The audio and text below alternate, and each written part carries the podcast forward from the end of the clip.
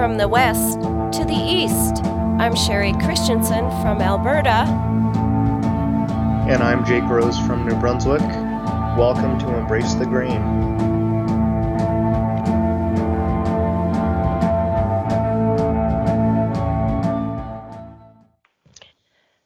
Hello, and welcome to episode 57 of Embrace the Grain. Tonight, Jake and I have a very special guest. Um, we will go with the name of Merlin because I butcher his last name very severely. We'll let Merlin introduce himself. go ahead, Merlin.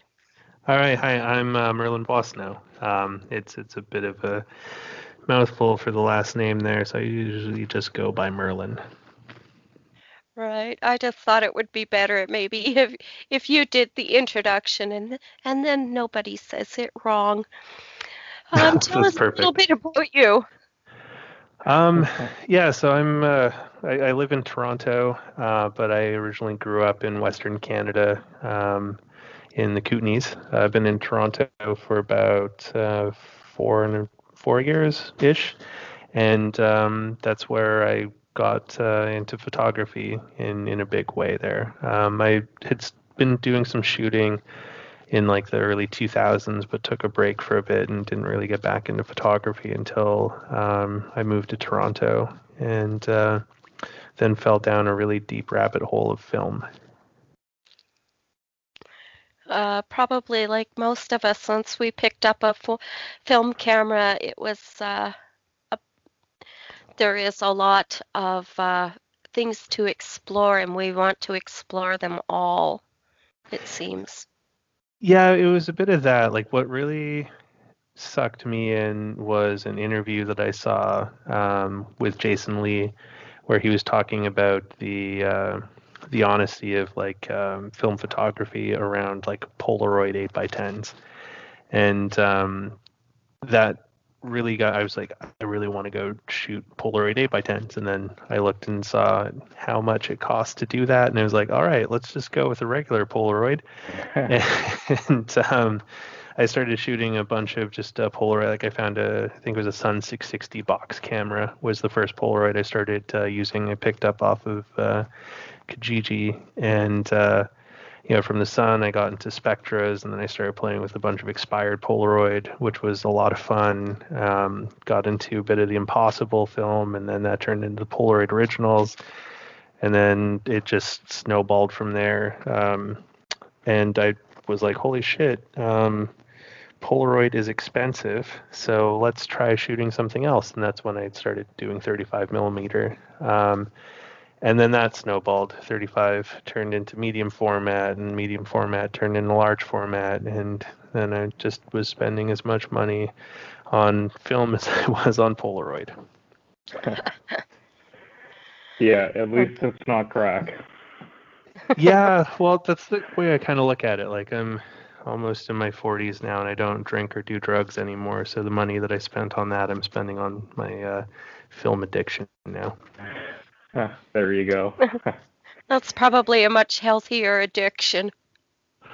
yeah, I, I, I think like my my uh, the AI algorithm in my banking app would disagree with that, but um, Yeah, yeah. So, um, have you, you mentioned that you shoot in Toronto. Have you ran into any of the um, CCR fellows? Um, that would be like um, The uh, classic camera revival folks? yeah. So I'm just spacing out on name like Alex and um, Yes. the um, why James am I forgetting? And Bill Yeah. and James and Bill, and uh, yeah, I, I've uh, done a couple photo walks with uh, with those guys, and they're all great, and uh, yeah, uh, love those guys. I am jealous. yeah, they they've been really interesting. Um, but you know, I, I live in Toronto and I, I shoot in Toronto, but honestly, most of my uh, photographic adventures have been um, almost everywhere other than Toronto. Um, the COVID has really muffed up my uh, my photography world because um, a lot of my adventures are sort of more down in the states, um, in like Denton, Texas, and uh, Boston, and um, in like San Francisco and stuff. Right. So it's been it's been weird not being able to go see like my Polaroid pals that are all in Texas and um, all abroad. Yeah, speaking of that, uh, you uh, you've been to Polacon, right? I have. I, uh, I I was at the Polacon right at the end of the world. okay, so, yeah, this this past year, right? Yeah, so um, I was at Polacon 4.5 or Polacon Bay Area, and uh, that happened the weekend that San Francisco shut down, and uh, that was a really surreal experience to uh, be there as everything was like winding down. And, uh, you know, the photo walk on Sunday that we did in Oakland uh, was kind of interesting because partway through the photo walk, we got uh, a notice from the uh, the bar that we were going to be um, all meeting at that we had half an hour to get there, uh, or they were going to lock the doors and we weren't allowed in because there was an order that all bars were to shut down, but they were like, if you get here in half an hour, you can still have tacos and beer. So there was a big rush to get there for tacos and beer. Um, it was uh, it was surreal, but Polacon is is amazing. Like uh, Daniel and Armand and Justin and Andy and uh, you know the rest of the gang down in Denton, Texas, uh, have been doing a fantastic job of putting the Polacons together and um, it's it's a hell of a community. Like it's been really cool to be part of uh, the Polacon family, and uh, have met so many great people through it, and uh, it's just really opened up uh, my photographic world for sure. Um, you know, shout out to Armand at the Denton Camera Exchange down in Denton, Texas. Right. Yeah. No. Right. Uh, I'm uh, I'm not much into Polaroid myself, but I mean that that just looks like the best time. It's it's a lot of fun. Like um, the first year I went was Polacon three, and um, that was really cool because um, there was a dude Ian there that had a camera that he made out of a cargo trailer, and he used this like industrial and larger lens that was like you know the size of a small pie plate, and uh, he was able to make like you know huge large format photos inside of this uh, this truck trailer thing. And half of it was camera and the other half it was a dark room and he perfected it down to where he could almost make instant photos with uh, the trailer camera where it took about two and a half minutes to take uh, a photo and have it be um, you know printed on like a positive paper. And uh, it was cool to see that. And they had the project barbatype there guys there in Polacon 3 that uh, do tintype work, um, which was really cool. But um, also Ellen Wishart, who has a tintype portable studio that uh, travels around Dallas and uh, Texas and other uh, states there. She does fantastic tintype work. And uh, Brian Giesbrecht, who's out of Chicago, uh, he also does tintype. And you know, Brian has become a very good friend of mine and I really admire his work. And so it was really cool to meet all these people and uh, become you know good friends with with a lot of them. And the Polaroid community is uh, is a very interesting one to get into. So I would highly recommend when the world opens up again and we're all allowed to see each other. Uh, to uh, attend a Polacon if you can. It's always free. You just got to get down there. Yeah, that's trouble. yeah. yeah um, so, if you don't mind me asking, where is a good source to find your Polaroid film? I know for me, um, there is not one, so I have to order online. Um, well, so I get a lot of my Polaroid from Downtown Camera, but um, you know, ordering online is is not a bad option too, because you're always going to get the freshest stuff from Polaroid there and uh, they have a good rewards program. So if you sign up for the rewards program off the Polaroid.com website, um, you know it, it, benefits you after a while to do the orders from there. Um, but downtown camera is also good because uh, you do get a bit of a discount if you're an AMFM uh, member there, and they also do mail order. Um, When I've been ordering Polaroid, what I've found um, is a good sort of economy of scale is buying the five packs because you end up getting one of the packs almost for free when when you buy them in a five pack. Oh, that's Okay. interesting. I've never seen the five pack. Yeah, so they they've started bringing them in a bit more because I think like myself and other crazy Polaroid shooters have been buying them more. Um, but they they usually have five packs and two packs. Um, and another thing too, like if you have a 600 camera which requires the batteries, um, a lot of the new kind of um, oh, can you guys still hear me there? Yeah, I can. Oh, Yeah, sorry. we can hear you. Um, a lot of the new funky film that they're releasing is coming out for I-type only. So that's the cartridges that don't have a battery. So if you have a 600 camera um, that requires a battery, or um, if you have an SX70 that you want to use the the um, fancy frame film in, um, one thing that is good to do is hang on to your old cartridges after you uh, shoot the Polaroid, because the battery in them is good for like another run or two at least. And if you have a dark bag, you can buy the I-type film and inside the dark bag take the film out and uh, put it into um, the uh, the used cartridge. And um, if you have an SX70, order the ND filter as well, so that you can put the ND filter on that cartridge, and then you can shoot the 600 speed film in your SX70. Interesting.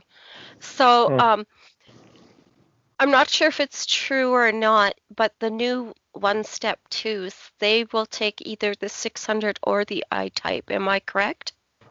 Absolutely, yeah. So the One Step 2, the One Step Plus, the Polaroid Now, um, all of those cameras, including the Impossible i1 and um, you know the uh, uh, Polaroid Instant Lab that's out there, um, all of those will take um, I-type and 600 film. Um, now, the one thing with the any of the new I-type cameras is if you're going to shoot expired film, you might not want to put it in the I-type camera because all the I-type cameras are designed for the new I-type film and the new Polaroid film, which is uh, only eight exposures. Um, so if you have a pack of expired film that you want to use, that has 10 exposures in it because the original Polaroid was all 10 shots.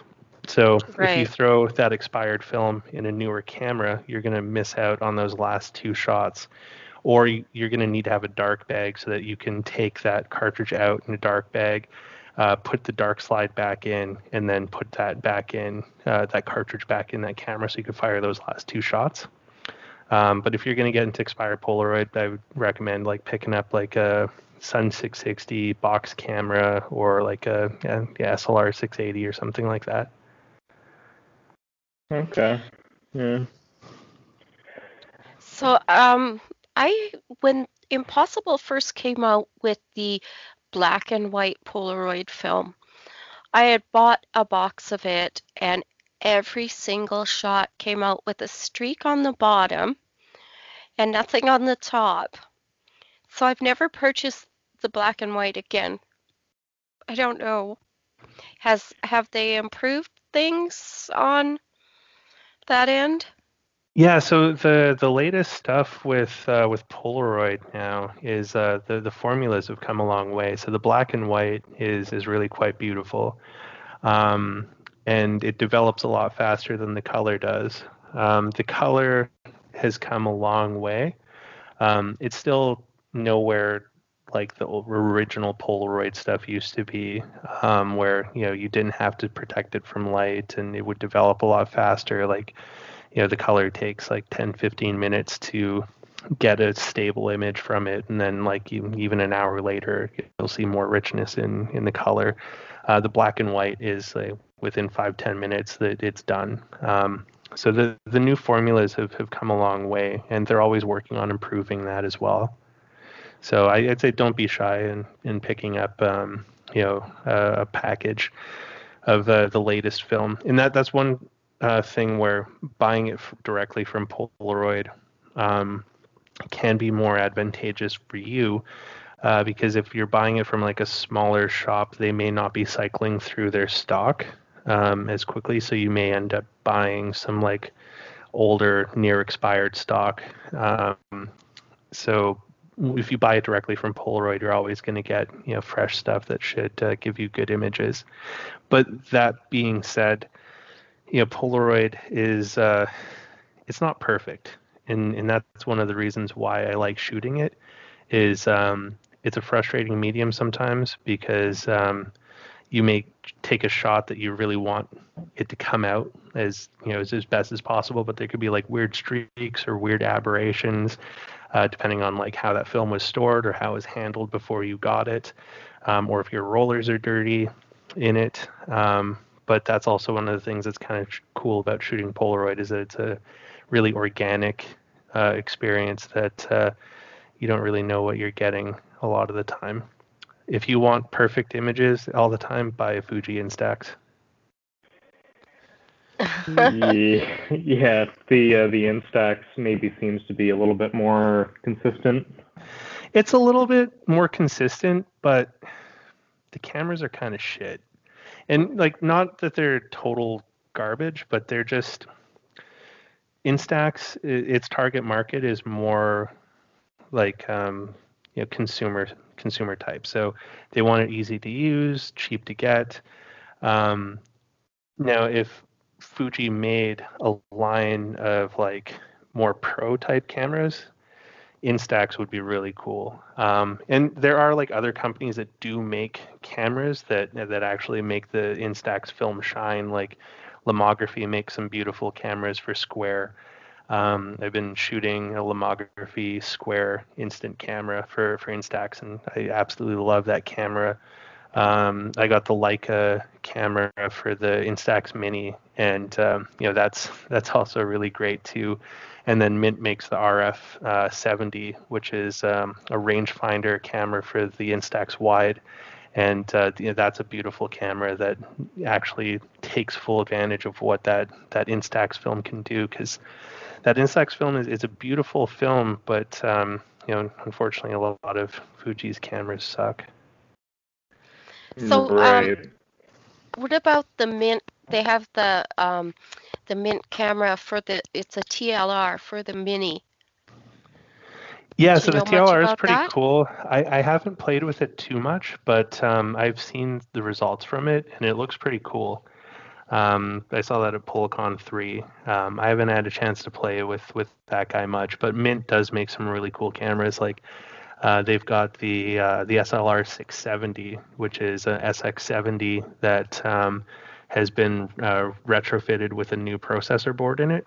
Um, so they have a thing called a time machine that plugs into the flash socket that allows you to have full manual control of the camera and stuff, which is uh, quite cool. And um, I'm going to be getting something similar to that there's a, a gentleman in Texas uh, named Zane Pollard that does a lot of um, uh, repairs of SX70s and SLR 680s and like the folding Polaroid cameras. And uh, Zane's been doing a lot of work with the Open SX70 project guys. And uh, he had an extra board uh, for a, a, Sonar SX70 that um, he's putting into a camera for me because they want to see um, what it's like in like for studio use because I've been using Polaroids a lot uh, for doing like studio shooting with uh, with some friends. So okay. that should give me some similar control to like what the Mint has, uh, just not as refined as as Mint uh, has done. Oh, that's really cool. Um, so should we maybe move along into our questions? Yeah, I can I can start off. Um, okay. Yeah, I've been uh, I've been following you, Merlin, for the for the last probably two or three years, and uh, one thing I noticed is that a lot of the times you have a Nikon F5 in your hand. Uh, Sherry and I uh, both have Nikon F5s as well, and we're big fans of the camera. Uh, what specifically kind of drew you to the F5? Um, well, the F5 has been interesting because um, Toronto has a really great um, used equipment. Well, Toronto had a really great used equipment thing on like Kijiji and all that, but then hipsters kind of ruined all the prices. Um, and yeah, originally it started off like I got an F80 and I was like, I always wanted an F80, and now I got one, and I can shoot. And then I found a really good deal on an F100. I'm like, I always wanted an F100. This is amazing, and it was like dream camera, and I got like the um, the extra grip for it and all that stuff. And then an F5 came up for like, I think I got this guy for like 250 bucks, and um, I was like, oh my god, I've always wanted one. I didn't think I could ever afford an F5, and here's one for 250 bucks. And um, I've had the F5 now for like three and a half years, and it's become like my main camera. It go it goes with me everywhere, especially after um, it got stolen from me a couple years ago at a gallery show that I was doing for mental health, which was kind of ironic because um, it's my main mental health tool. Like that's what I use photography for, is to sort of exercise a lot of mental health stuff. And so it felt kind of ironic that you know at this gallery show for mental health, my my primary tool got stolen from me. Um, and it was gone for about a month. And uh, a friend of mine on Instagram, girl with camera, her girl in camera, Martina in Hamilton, she sent me a link on Letgo, and she's like, "Hey, is this your camera?" And uh, I looked at it, and I was like, "Holy shit! I think that's my camera." Um, and luckily I had a picture of the serial number because a good friend of mine, uh, Chris Cohen in Edmonton, he's always wanted an F5, and he's like, "Send me all the pictures of your F5." Oh my god! And so I took a bunch of pictures of it and sent them to him, and one of them had the serial number clearly on it. So I printed that out, went and confronted the guy, and got it back. And ever since then, um, it goes with me everywhere because I'm terrified of losing it again. So it comes with me to work. I work at Dell, and uh, people think it's funny when, you know, the tech guy that's supposed to talk to them about, you know, digital technologies is walking in with his film camera. and it goes with me shopping and to the grocery store and like everywhere. The the F5 and me are, are homies. His name is Woodrow. After Woody Guthrie, and uh, I've, I've stenciled on the front of it. This machine stops time because um, it's a bit of a time machine captures moments. Well, that's a really it, neat way to look at it. Yeah, and that's that's amazing. You were able to get your camera back because you know oftentimes uh, situations like that usually don't have a happy ending. No, they don't. Like I, I lost uh, F100 in Vancouver last year, um, which also was kind of funny because I was buying a super graphic and I put it down on the counter while I was talking to the guy and negotiating buying the super graphic, and someone swiped it while um, I was buying this other camera. So I looked at it as the camera gods were saying, "All right, you can get this one, but we're taking this one away from you." Um, l- luckily, um, I had just loaded a fresh roll of film in it, so I hadn't taken a single shot on it. Um, and so I didn't lose any images, and I wasn't really emotionally attached to that camera, so it was a bit of a bummer, um, but not like losing the F5. Like it's just, I don't know. There's something, something special about the F5s, like the the way they feel. Like they're super chunky, um, and because I do a lot of street photography, I also feel safe with it because if someone comes at me, I can clock them with it, and you know they they won't be coming at me too hard after they get smoked with that thing and uh, I'll still be able to take pictures with it because you know just the the war stories you hear of people um, that shoot the F5s like professionally have fascinated me as well. And I'm because I, it goes with me everywhere and, and I travel with it so much, it's starting to get kind of a cool patina on it where it's like wearing in all these different spots, which I kind of like because it's like it's it's aging and growing with me. Yeah, if that was a, a brass Leica, you know, you could sell that for a heavy premium. Yeah, so I I haven't quite uh, entered the Leica realm yet, but you know, maybe one day. Uh, I missed out on an M4 with a 50 mil Summicron that was super. Like the guy said, you know, it's it's a photographer special because it, it's really rough and it's been it's been put through its paces, but it still shoots and it went for 950 bucks. And I missed it by like two minutes. The guy said he was just like, I just uh, sold it uh. like two minutes ago, and I was like, damn it. yeah, it's it's a lot of money to uh, to get into Leica, but I mean, worst case scenario, you can always sell it for what you paid for it or more.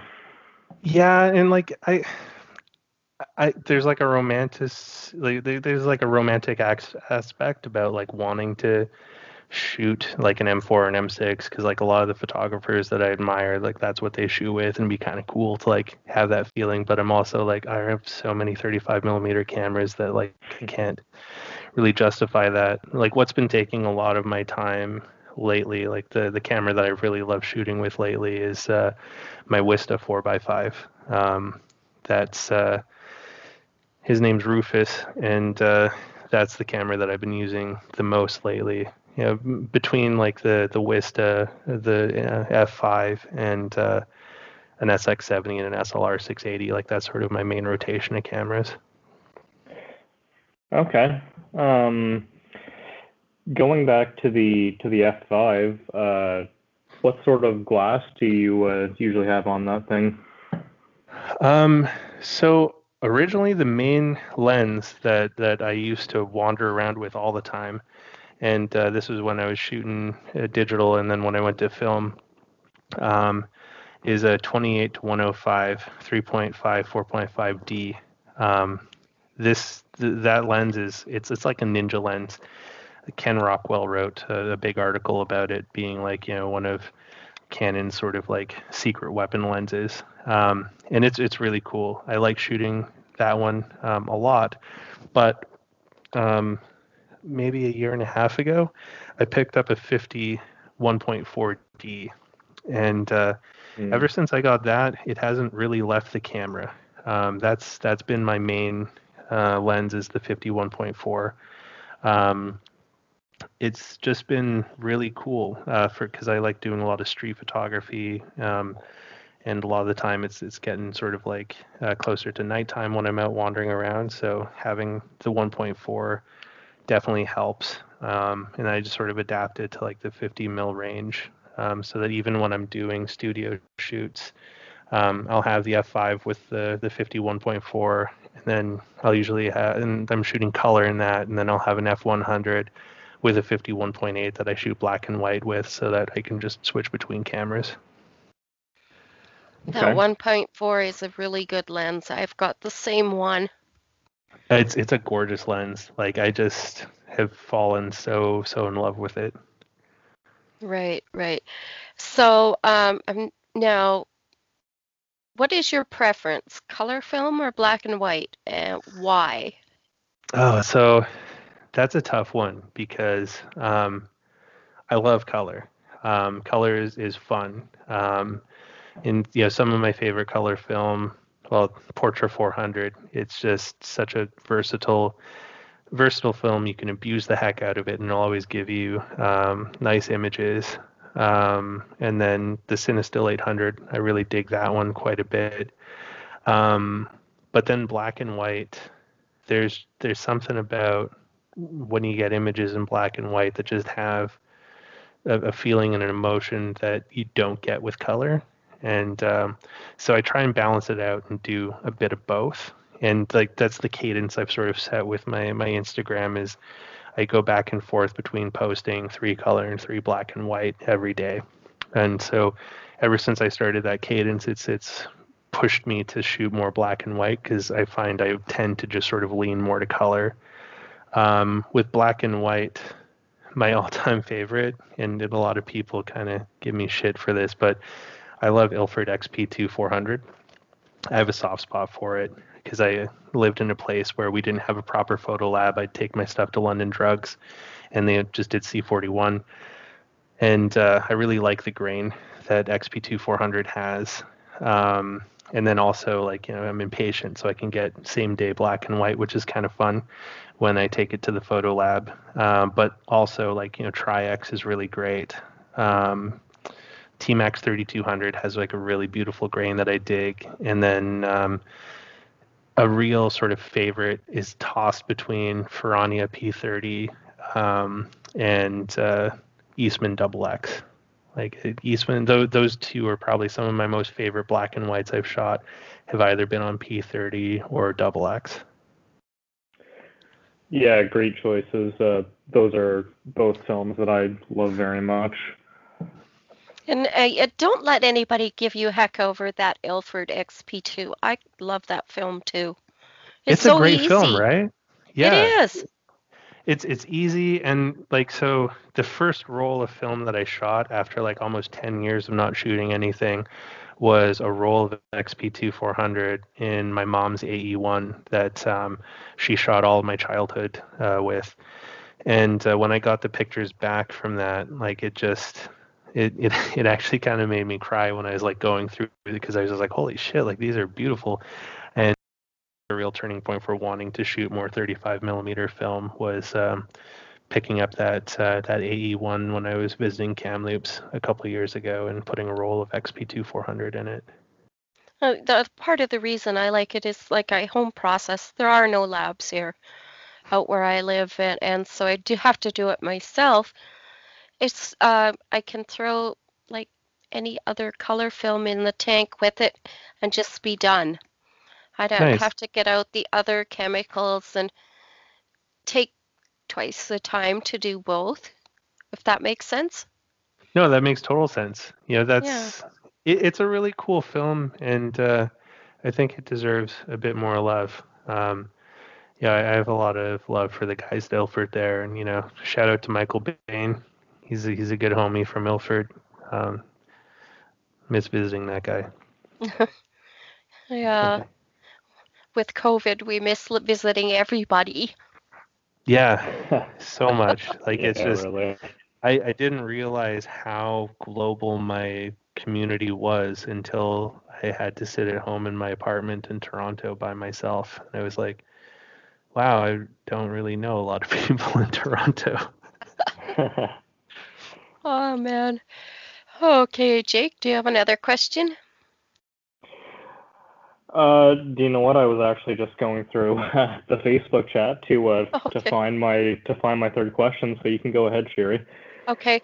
So um, you mentioned or um, earlier before we started recording that you have an Instagram uh, chat that you run on Instagram. Can you tell us a little bit about that and what it's all about.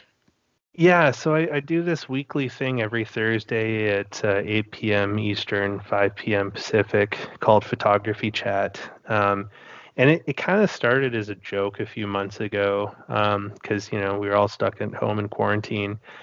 And I saw all these people doing lives. And one day I decided while I was cooking dinner to just be like, let's do a live and throw my camera and see what this is about and uh, so I just did this thing. It was called Cooking with Merlin, and um, it was kind of. I did a couple lives of that, and people would t- drop in, and then I figured out you can invite someone to share video with you.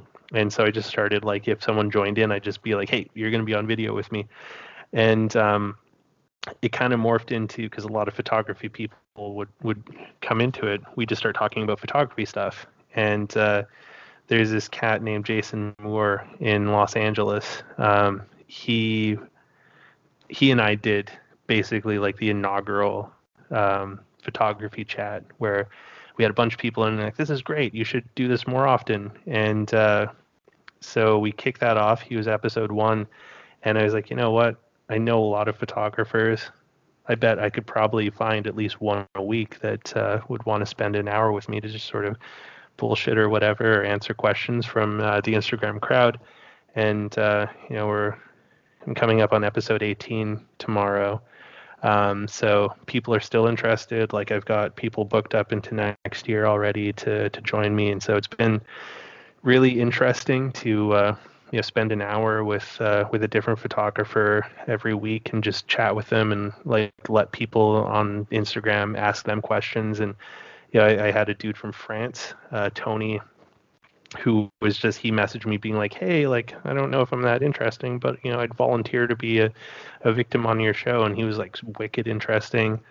Um, he he was like a really cool dude. Um, yeah, there, there's just been a lot of people that I would have never expected to have on. Like my my guest last week was Grant Britton, who's uh, you know one of like probably the most legendary skateboard photographers um, in the world, and he surprised the hell out of me because he was the first one to. He's like, "Hey, do you want some promo pictures?" And I was like, "Sure, you could send me some photos." And he sent me like 400 megs in a zip file of like all of these photos of his. Um, and I, I know only his skateboarding work, but he had a bunch of his fine art stuff in there, which I was like, holy shit, Grant, like this, this is amazing. Like, you know, more people need to see this stuff. So we we talked a little bit about uh, about that, and it was just it was a really cool. It's been a cool experience, and I don't know what the project's going to morph into, but you know, as long as people keep agreeing to chat with me and people keep showing up, I guess I'll keep doing it. It sounds like you've actually found a niche that needed to be filled. Yeah, it's it's been it's been a lot of fun.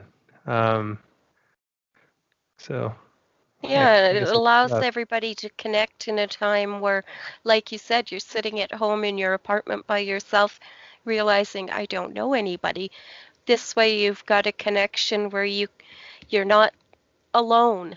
You know, it brings that yeah. connection yeah like it's it's definitely um, it's been an interesting way to connect to people um, and I, I, guess I was always, or I still am, intimidated about the idea of like you know becoming a vlogger or doing like a podcast because um, you know there's there's a lot of background work that you have to do on that to, to do the production, um, which I'm sure you're familiar with because we're on a podcast right now. Um, but the Instagram Live is literally just push the button on the live and then you talk until the timer runs out and then you just post it. And they're like, perfect. This is right up my alley. Seriously, if you knew how much production I put into this, it's like hardly nothing.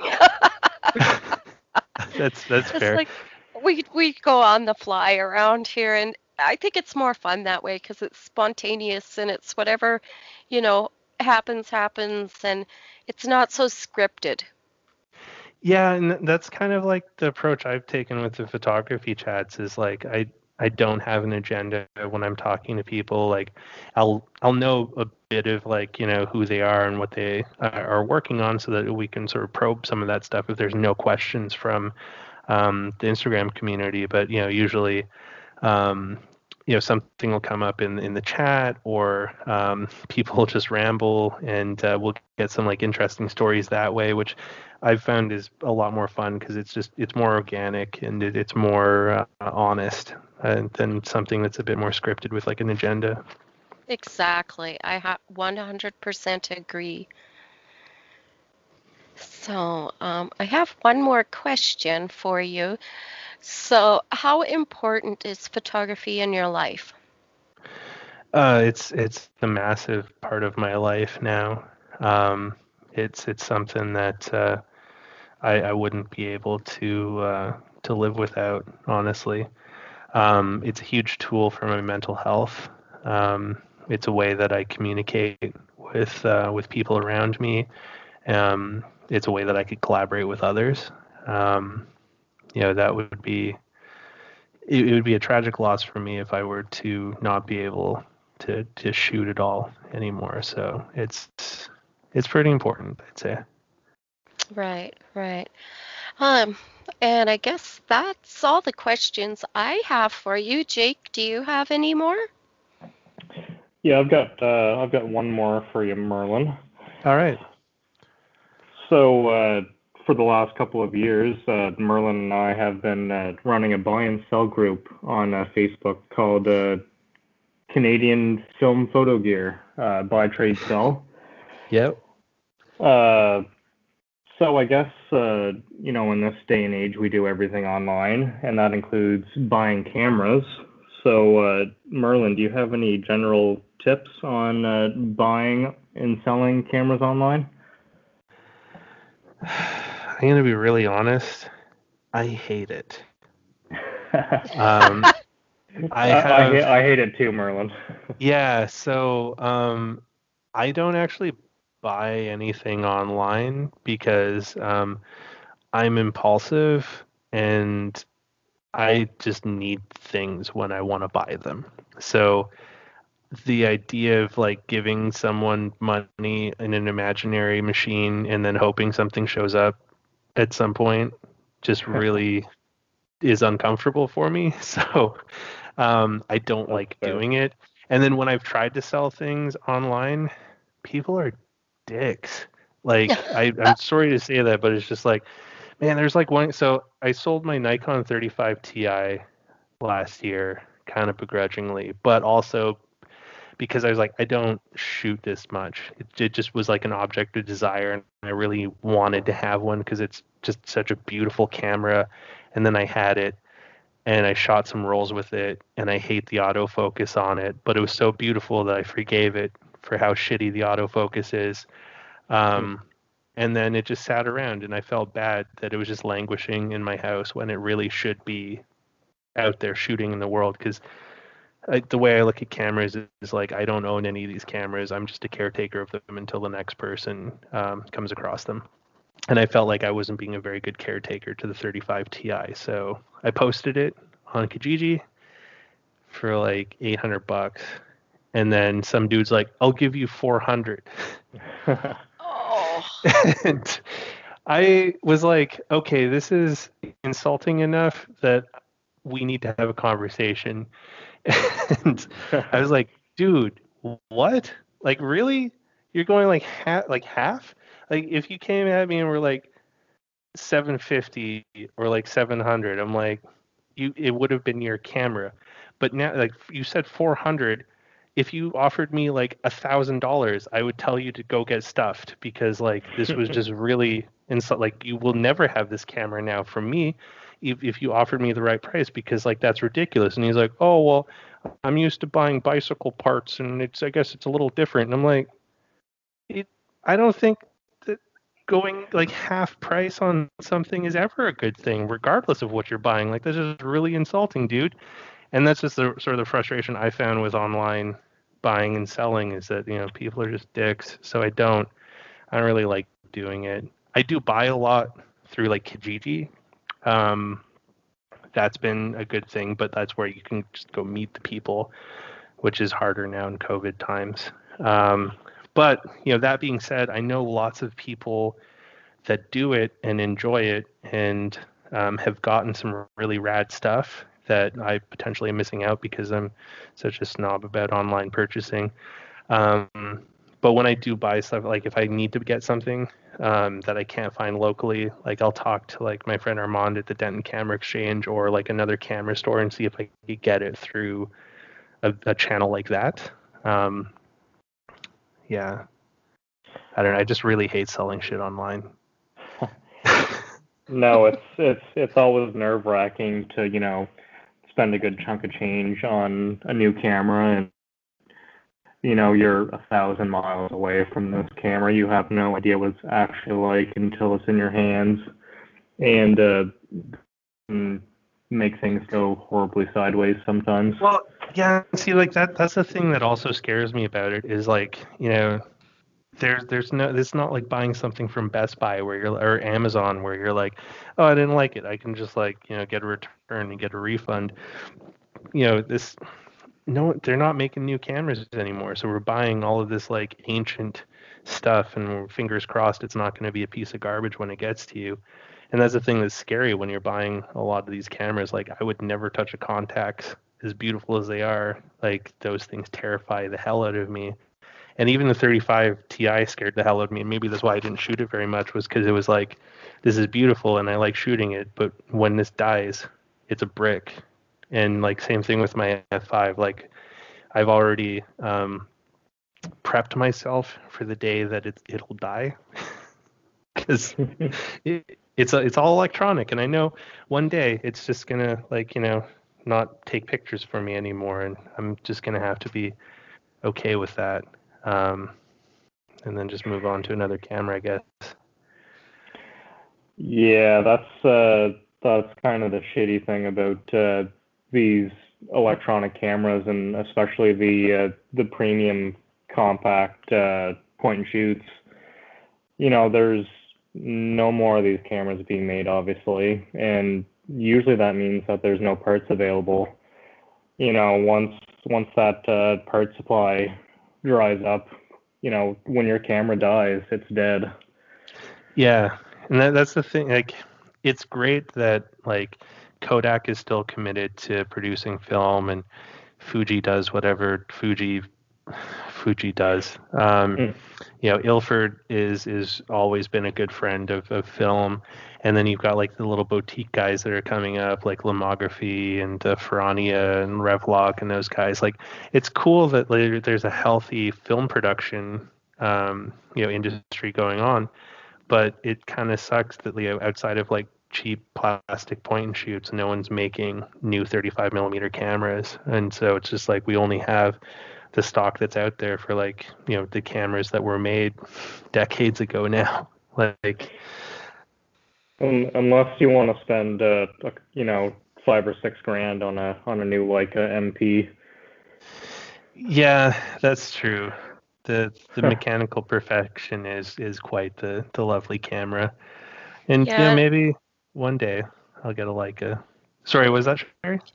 Yeah, I just read here, was it maybe last week, that uh, Nikon is quit making the F6. Yeah, they, they stopped the F6 um, a while ago now. So um, you can still get it CLA'd.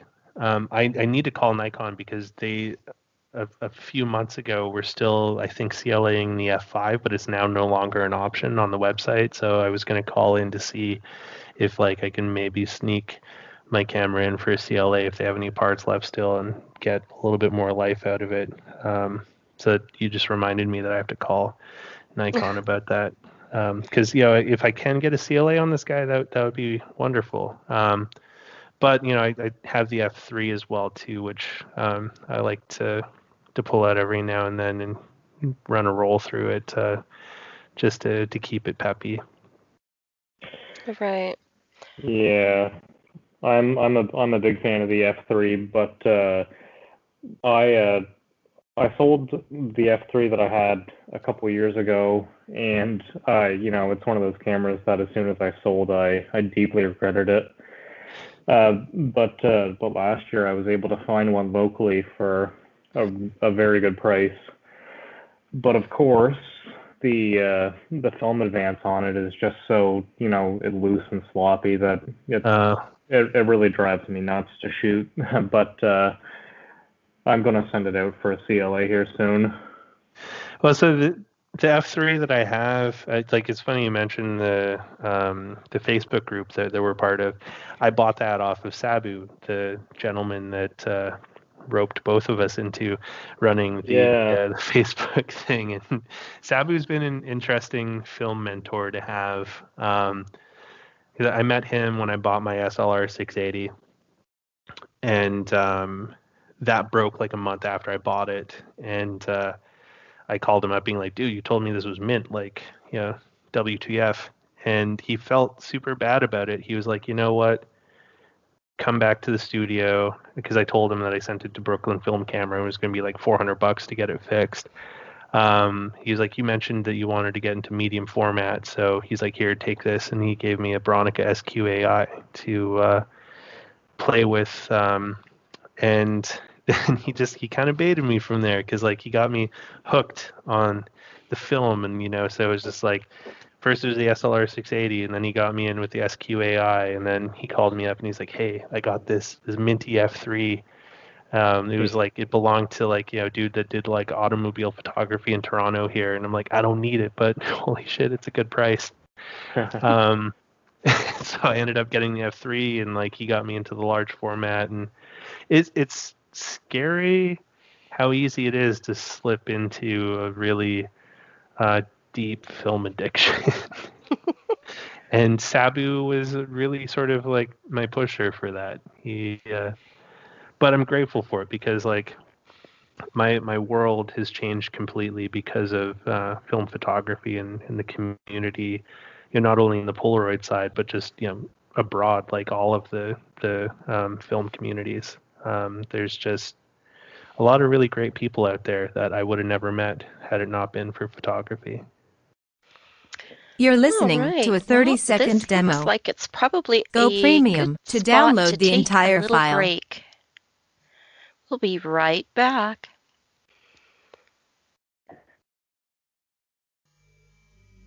This Polaroid instant camera actually has a computer inside.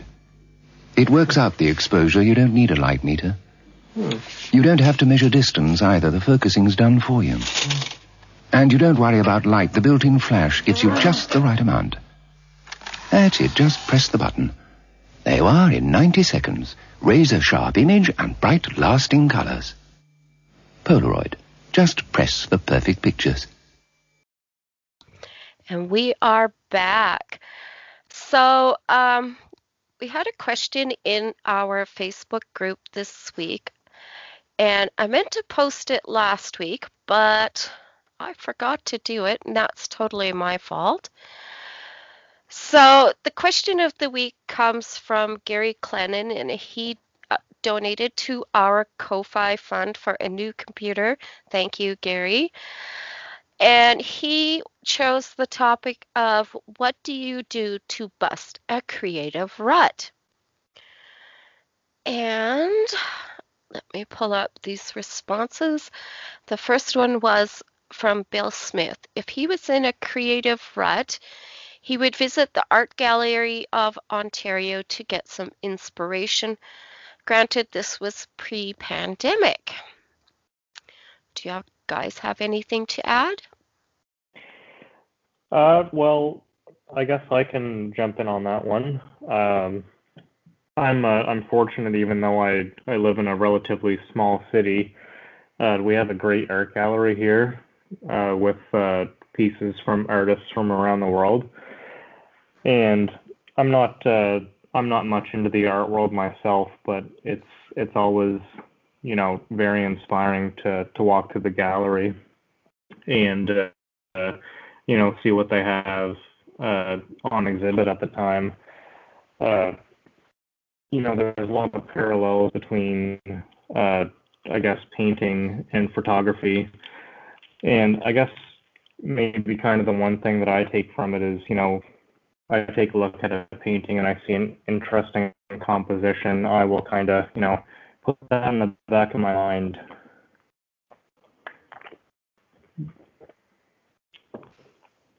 Okay. Um, the next response was yeah. from Bet. Oh, Bets. Oh, go ahead. Yeah, Merlin. Just, like it, when when I feel like I'm I'm in a bit of a rut, um, I'll I'll try walking around a different neighborhood that I haven't been to before, and uh, just see if there's anything interesting. Um, and sometimes I don't always like take photos with it. It's just sort of like just looking to sort of see what's interesting and make mental notes to maybe come back later and shoot that when the light's better or when you know the the conditions seem seem more apt. But you know, just walking somewhere different, somewhere new, helps sometimes. Okay. Uh, Betsy Carl says, I do something else. I should clarify. I like watercolors, quilting, weaving, and knitting. So sometimes letting the camera nap while I try something else sparks creativity. She's entirely right. I do the same thing. Yeah, it's uh, it's nice to take a break every once in a while. You know, sometimes the time away can, you know, help you bust out of the rut. Yeah, that that helps. I, I like kind of just spacing out and listening to some music sometimes too. Um, and hitting up like different friend like creative friends to be like hey like what what's inspiring you lately music wise um, has been interesting too to you know learn some new different uh, tunes that i haven't uh, known before and then sometimes like when you're listening to the music it just invigorates some some creative energy. Right. Yeah. No i'm i'm on the same page there merlin. Uh, music is a is a huge part of my life, and you know it sometimes goes hand in hand with uh, with photography, uh, just as you mentioned. Um, but uh, but anyway, um, I'll go ahead with the next one here. Uh, Sam Warner says, "I watch YouTube. I follow some great photographers, and I always draw inspiration from them." Yeah, I, I like that too. So like YouTube is is something that I uh, am I'll begrudgingly admit I probably spend more time on than um, yeah I probably should. But um, there there are some really interesting um, photographers on there. I think one of my favorites so far is uh, Grainy Days. Um, Jason mm. kind of kills me with his delivery and like just you know the the stuff he gets. He's not pretentious. He's uh, you know a bit self-deprecating, and I can get behind that. Right.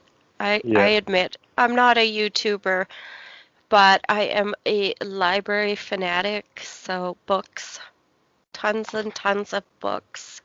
Yeah, books like photo books are great. So like that's yeah. something that I've been investing a bit more in. And I've got like a healthy wish list of like more that I'd like. But um, yeah, there's there's some um, photo books that I've gotten along the way that um, it's it's nice to thumb through when you're uh, feeling low yourself to just see if there's anything that, that sparks something in you that's that's why the library is so awesome because you can take them out you can it's like previewing them and if it's something that you just absolutely love then you can purchase it but if it's something that's meh you, you're you know you can enjoy it and then return it for someone else. Yeah that, that's a really good point. Um, if, if, you do get a chance like i don't know if, if you'd be able to find them in the libraries but um, a, a bunch of books that really um, sparked a lot of interest and made me want to shoot more on, on Polaroid, where uh, Land's Polaroid was a really great book that goes over sort of like the history of like the original Polaroid um, and the impossible like uh, the Impossible Project. Um, that one's a really good one too. There, there's a ton of great um, Polaroid books out there that uh, that are quite inspiring. Okay, so we can go on to, or Jake, do you have anything to add? Sorry. Nope, nope, we can go ahead and move on. Okay, so the next one is Nancy Urquhart Bueller. Hope I said that right, Nancy. I try to find some new things to look at driving to a new neighborhood or a new town, or I try a different camera to reset my brain. Yeah, that uh, that goes back to, to what Merlin was saying earlier. You know, just just re, you know going out and exploring new areas. You know, even if it's in the same town, is uh, is a real great way to switch things up. Sorry, she has a point though. You, even if you can't travel anywhere, like right now, we shouldn't really be traveling anywhere. So maybe grabbing a different camera you haven't used for quite some time might be the thing to just reignite your passion. Well, and like we we do need to be safe in, in these times, but I think like if you're it wouldn't be irresponsible if you were to go for a drive and avoid contact with people and like, you know, be masked and like do sort of like distance exploring from your car. Um, and that like in the original lockdown, that was something that um, I would do. I was doing this like quarantine Polaroids project uh, for a bit where I was trying to take like a Polaroid a day. And uh, I ended up trying to like I, I bought all of the Polaroid I could find in like the GTA area through like Best Buy curbside pickup. Um, and that sort of led me having to drive around to different Best Buys because I would buy all of their Polaroid. um, so I, I don't think like it's it's necessarily a, a, bad thing if you're like being masked and responsible to do some exploring in these um, you know unprecedented times we're in right now. Yeah, absolutely. Of course, you know it's it's all about common sense. Yeah, which is not that common apparently. no, you're uh, Sorry, go ahead, Sherry. Sorry, what was that, Sherry? I, w- I was just going to say if you were out where I am and there's no people for 10 miles, you don't need a mask. Yeah, th- that's very true. Like, um, but I mean, for, for some of the people out there, and you know, I'll say it loud for the people in the back, the mask goes over the nose. oh, I had to go into town yesterday and I walked into one place and of course I keep my distance from everybody and their their nose is pulled down and their chin and their nose is sticking out. What's the point of wearing it? Yeah, it makes no sense. Like, you know, I feel like people that do the nose masking, you know, it's like it, it just makes no sense. Like it's like what are you gonna do? Cut the tips off of your condoms and be like, Hey, I'm still protected, right? No. you're you're not at all. Like it's you gotta like have it all the way. You know, or just yeah. don't wear a mask. Like if I have to wear it, so do you. Well, and it's just a common sense thing. And just it's a kindness. It's not even common. It's a kindness. So it's like you know, I wear a mask because I don't want other people to be potentially hurt, and you know, I don't want them to hurt me. And I don't understand why it's like such a difficult thing. It doesn't minimize oxygen. Um, like I've heard. And you look at other con- like in more a- Asian countries, I guess specifically, where they're just more used to wearing masks in general and their numbers are like far lower and you don't really hear of any like anti-mask movements there where they're just having parades where people are getting sick for some stupid reason makes no sense yeah. sorry I, I kind of dragged us on a tangent there uh, we we had mandatory it's mandatory now here everywhere in the province as of yesterday so yeah. We've had yeah. a lot of r- new rules come in as of yesterday, and I, I realize this episode's going to come out a couple weeks after we record it, but uh, yeah, it, the, it'll still be in effect till at least mid January, and then maybe if the numbers start to go down, they'll relax. But well, and, and I mean, like, if we really want this across the board to be better. Like, you know, I think masks are just going to be part of our daily lives for quite some time. Like, even after the vaccine, like, once they start getting the vaccine out there, like, it's going to probably be at least a year or more before everyone is, is all vaccinated. Um, so it's like, you know, just buckle up and get used to masks. It's just part of the world now, I guess. Yeah, yeah. Anyway, so yeah. let's move on. So, um, Stephen Marmoff. I change up my camera. So many choices. Pinhole, 35, medium format, and half frame. Ooh, half frame. Nice. Ah. Have you shot half frame? I have. It's uh it's interesting. It takes forever to get through a roll. I know. like it's it was kind of interesting when when I loaded up and I was like, wow, 72. Holy shit, that's a lot of pictures. oh, you put a 36 in there. Oh no. I did, and it took so long to get through it, and which is like I can usually burn through 36 in my F5. Like you know, it when I'm doing peak shooting before the world ended, like I'd be going through like five six rolls a week easily um, on the F5. Um, but the the half frame that took forever. But it's cool. Like it's it's neat how the half frame works. So were you shooting natural diptychs and triptychs with it, or just separate frames? They were separate. I didn't think that far ahead with that one. I was just sort of shooting it as I would um, any other camera. And I did a roll in it, and I was like, "That's neat." And now it's just sort of sitting in a bag. So that's the camera that I'll probably try and sell. Um, but one camera that I did start doing diptychs with that's really cool. That um, you know, to uh, this this gentleman's point, changing the camera out can sometimes be inspiring.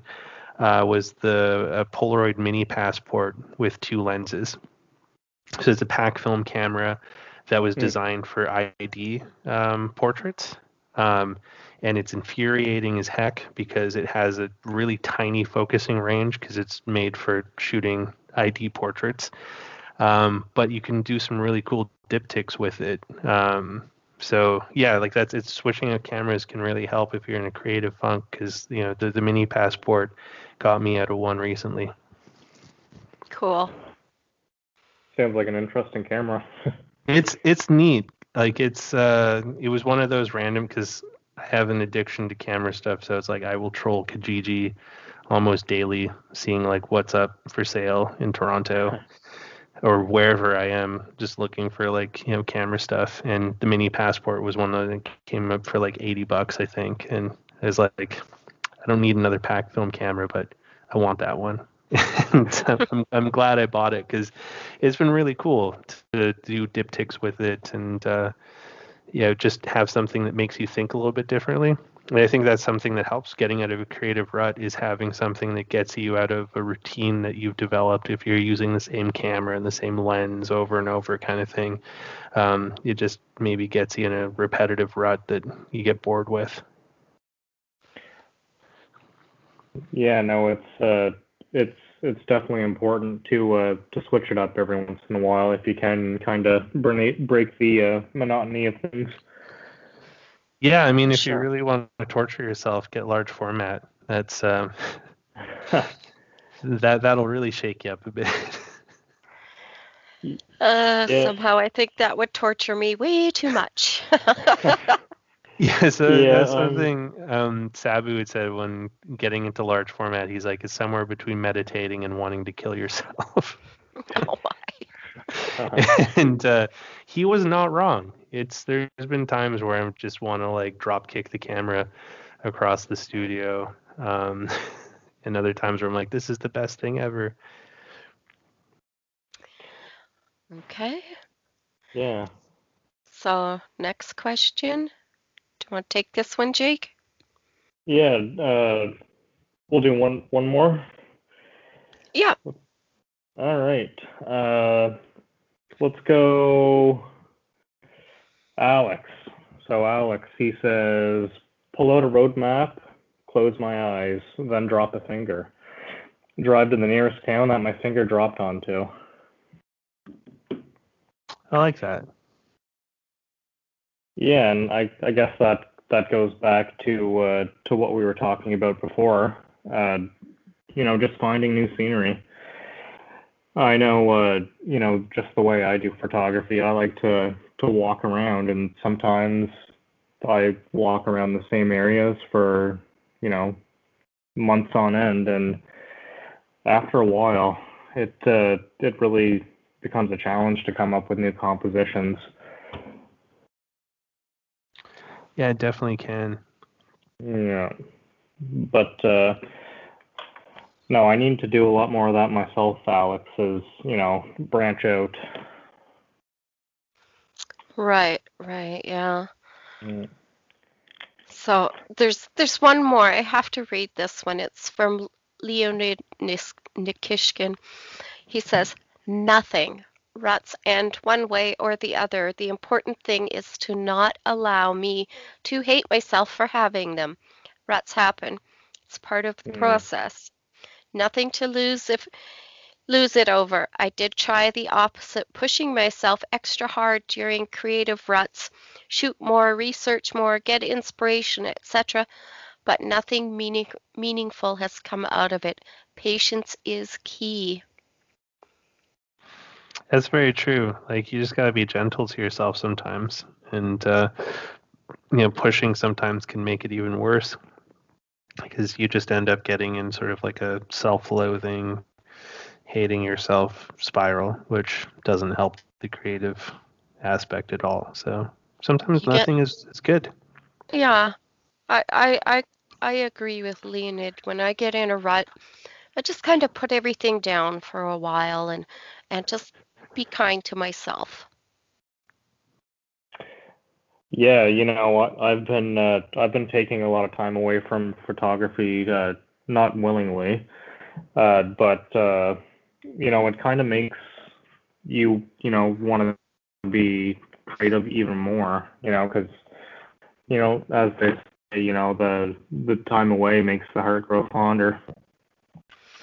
I, I think that's especially true with photography you know, I've just been going through this humongous creative rut myself.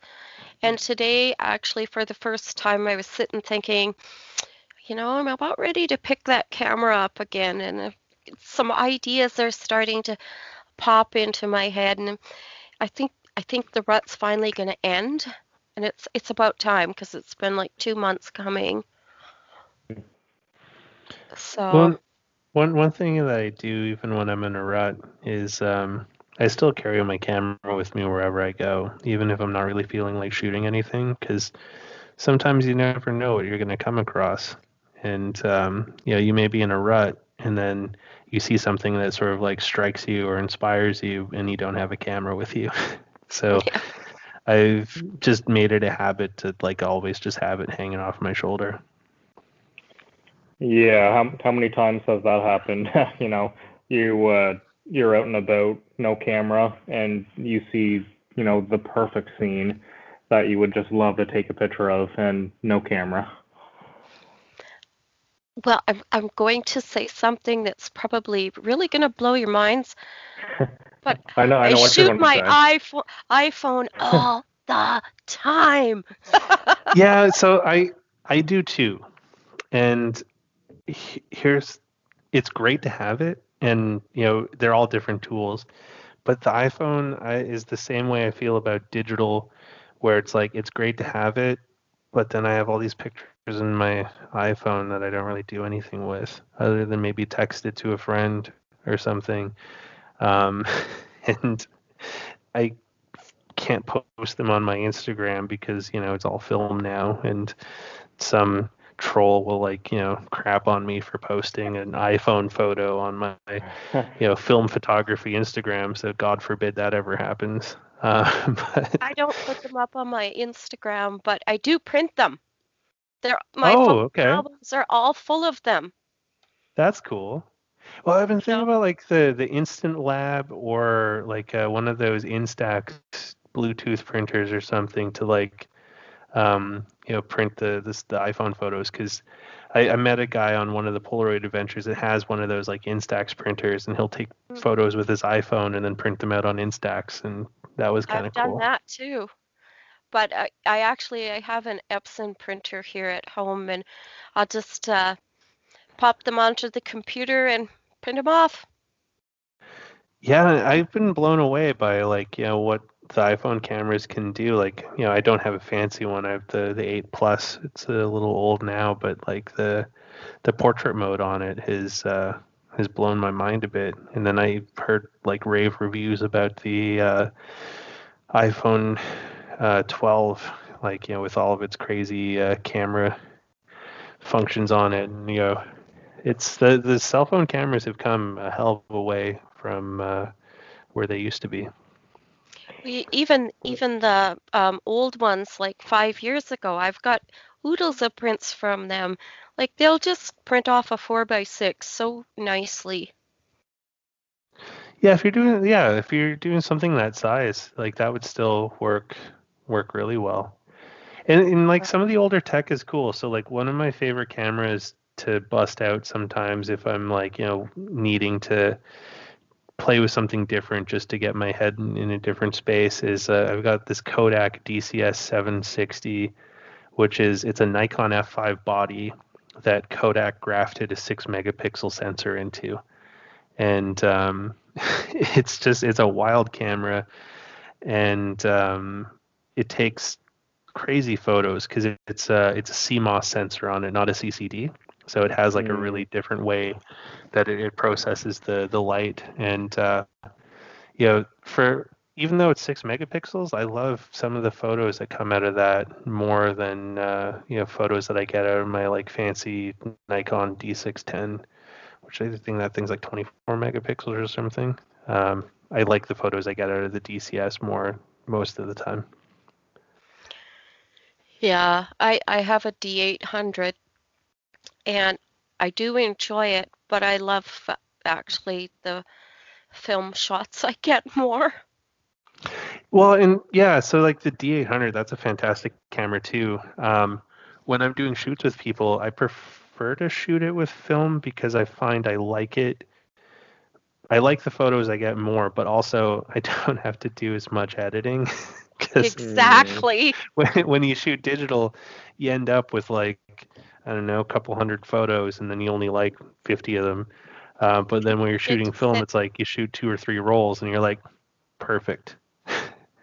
so you don't have to sit in the chair of death for hours. Yeah.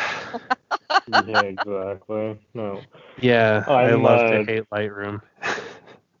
I, I have to ask you, since you shoot mostly film, when you are picking up your digital camera, do you find that you shoot it like you would shoot film and take 25 or 30 photos per session and call that good?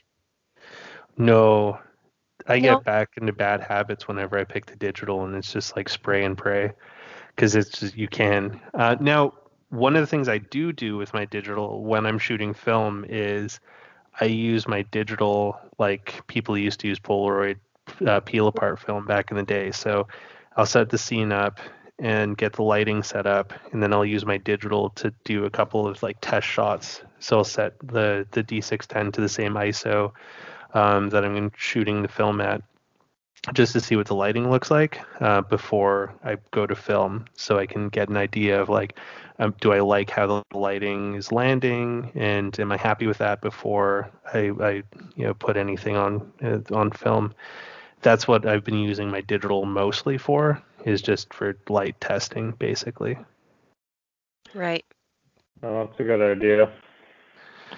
Yeah, it's definitely saved my bacon a few times. Um, I just have to remember to flip the ISO around every now and then because um, I kind of I kind of fucked up a little bit and forgot on this one shoot that I was doing that I had shot a roll of 100 ISO film and that's what the digital was set for. But then I was shooting Cinestill in the film camera, and so the lighting looked great at 100 ISO, and then it was just blown the heck out on the Cinestill, but it ended up working for the scene that we were doing because it just it made it look more surreal and dreamy. So it was like it was a happy accident. But I was like, remember to change the ISO when you're changing film. I have to laugh. The uh, the last time I set up the strobes, I got out the digital and, and I thought, well, I'm doing kids, so I'm gonna, you know, do digital first. And I set it up click the first one, I have the screen on the back shut off. So I don't it doesn't pop up when I when I take the picture and then I thought mm-hmm. maybe I better preview. Oh, it's completely white. What did I forget? Oh crap. I got to set the ISO. Whoops. Yeah, it's um playing with strobes has been interesting cuz like I never got into it until this year. Um and it's been a lot of fun to experiment with like the different like like I just bought some used Alienbees uh B800. That's what I have too. Yeah. They're fantastic, right? Yeah. Um, I, have been really happy with them. Like they're great. And then I have uh, I bought the the mini Vagabond battery pack. Um, so I've been able to like you know do like portable setups. Like we did some uh, shoot uh, a shoot under an underpass a couple months ago at nighttime. That was kind of cool, and got some like neat moody stuff um, down there. So yeah, playing with with lighting is has been a lot of fun. Um, but yeah, I that's what I use the digital mostly for is for testing what lighting looks like before I start um, shooting with the film camera. Right. I kind I kind of just I find like as soon as I start shooting with the digital, I get lazy again. yeah, wow. it's, uh, it's it's easy to uh, to revert to bad habits when you don't have to worry about you know how many frames do I have left on this roll. Exactly, and well, and it's like even on this trip, so it's like I've been gone for like three weeks now, and when I was planning what cameras to bring with me on this trip, I immediately was like, you know, digital stays home because, um, you know, when I've brought it with me on other trips, it usually just ends up languishing in my suitcase and never comes out to play. So I was like, let's just not drag it across the country on this adventure. So it's it's just gonna stay at home, and I've just been shooting the F5 and the Polaroids on this trip. Yeah, that's fair. Anyway, so I guess um, we're not probably going to read quite all of the answers in the Facebook group because the episode would get way too long. Um, so we have a couple more things that I need to um, wrap up. We had one call, a Ko-Fi donation this week from Sam Warner. Thank you very much, Sam. And Sam. we will be doing your topic in a future episode. So when you donate to Ko-Fi, you get a little swag. We have stickers available from Embrace the Grain. And you get to pick a topic for the episode. So thank you, Sam. Yeah, thanks, Sam. That's very cool. And um, I guess we should put our socials out there. Um, Merlin, where can you be found? Uh, you can find me uh, at MerlinDB. Uh, so it's like just M E R L I N and then D and B. Um, and that's basically like all of my socials. Or you can go to my website, uh, www.mdb1.com, just the number one.com. And uh, yeah, that's where you can find me. Okie dokie. Jake? Yeah, you can find me over on Instagram at Jake Rose Photo. Okay. And you can find me over on Instagram at Rural Route One Film. And the one is spelled O N E. I like to be different. Or you can find me on Facebook um, at Sherry Christensen RR1 Photography. Um, you can also find Jake and I at Embrace the Grain uh, podcast at gmail.com. Uh, we'd love to hear from you uh, via email. Um, I guess that should wrap us up for the week. Yeah, thanks for joining us, Merlin. Yeah, thank you guys so much for having me on. Um, it's my first photography podcast, so it's been pretty exciting. I appreciate it. Oh, how cool! Yeah, who knows? Maybe this is the uh, the jumping off point. Yeah, we'll see. I mean, the, the Instagram live has been uh, enough. Like doing that once a week has, has been plenty, but maybe I'll get the bug. Who knows? Who knows?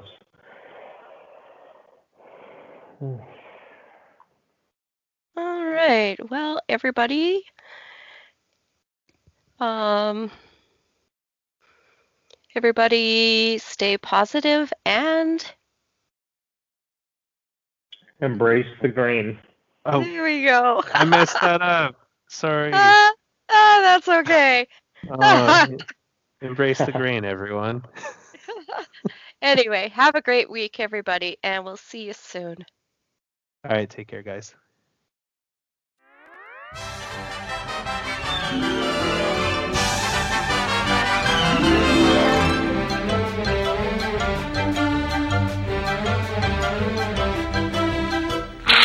the, the, the, that's all, folks.